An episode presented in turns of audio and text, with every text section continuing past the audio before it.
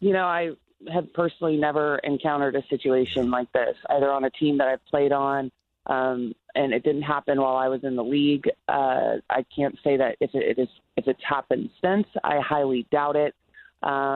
It's a very bizarre situation, and I want to make something very, very clear.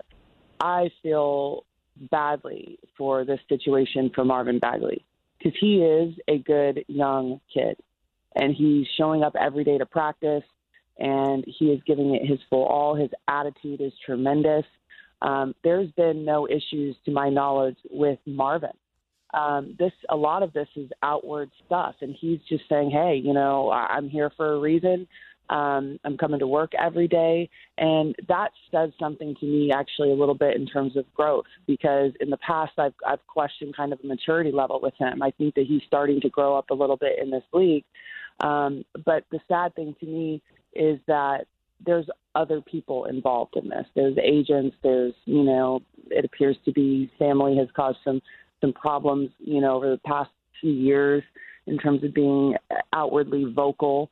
And you look at the situation with Ben Simmons right now in Philadelphia. At least we can say, hey, Marvin's coming, and he is being a professional. So I have to give him credit for that.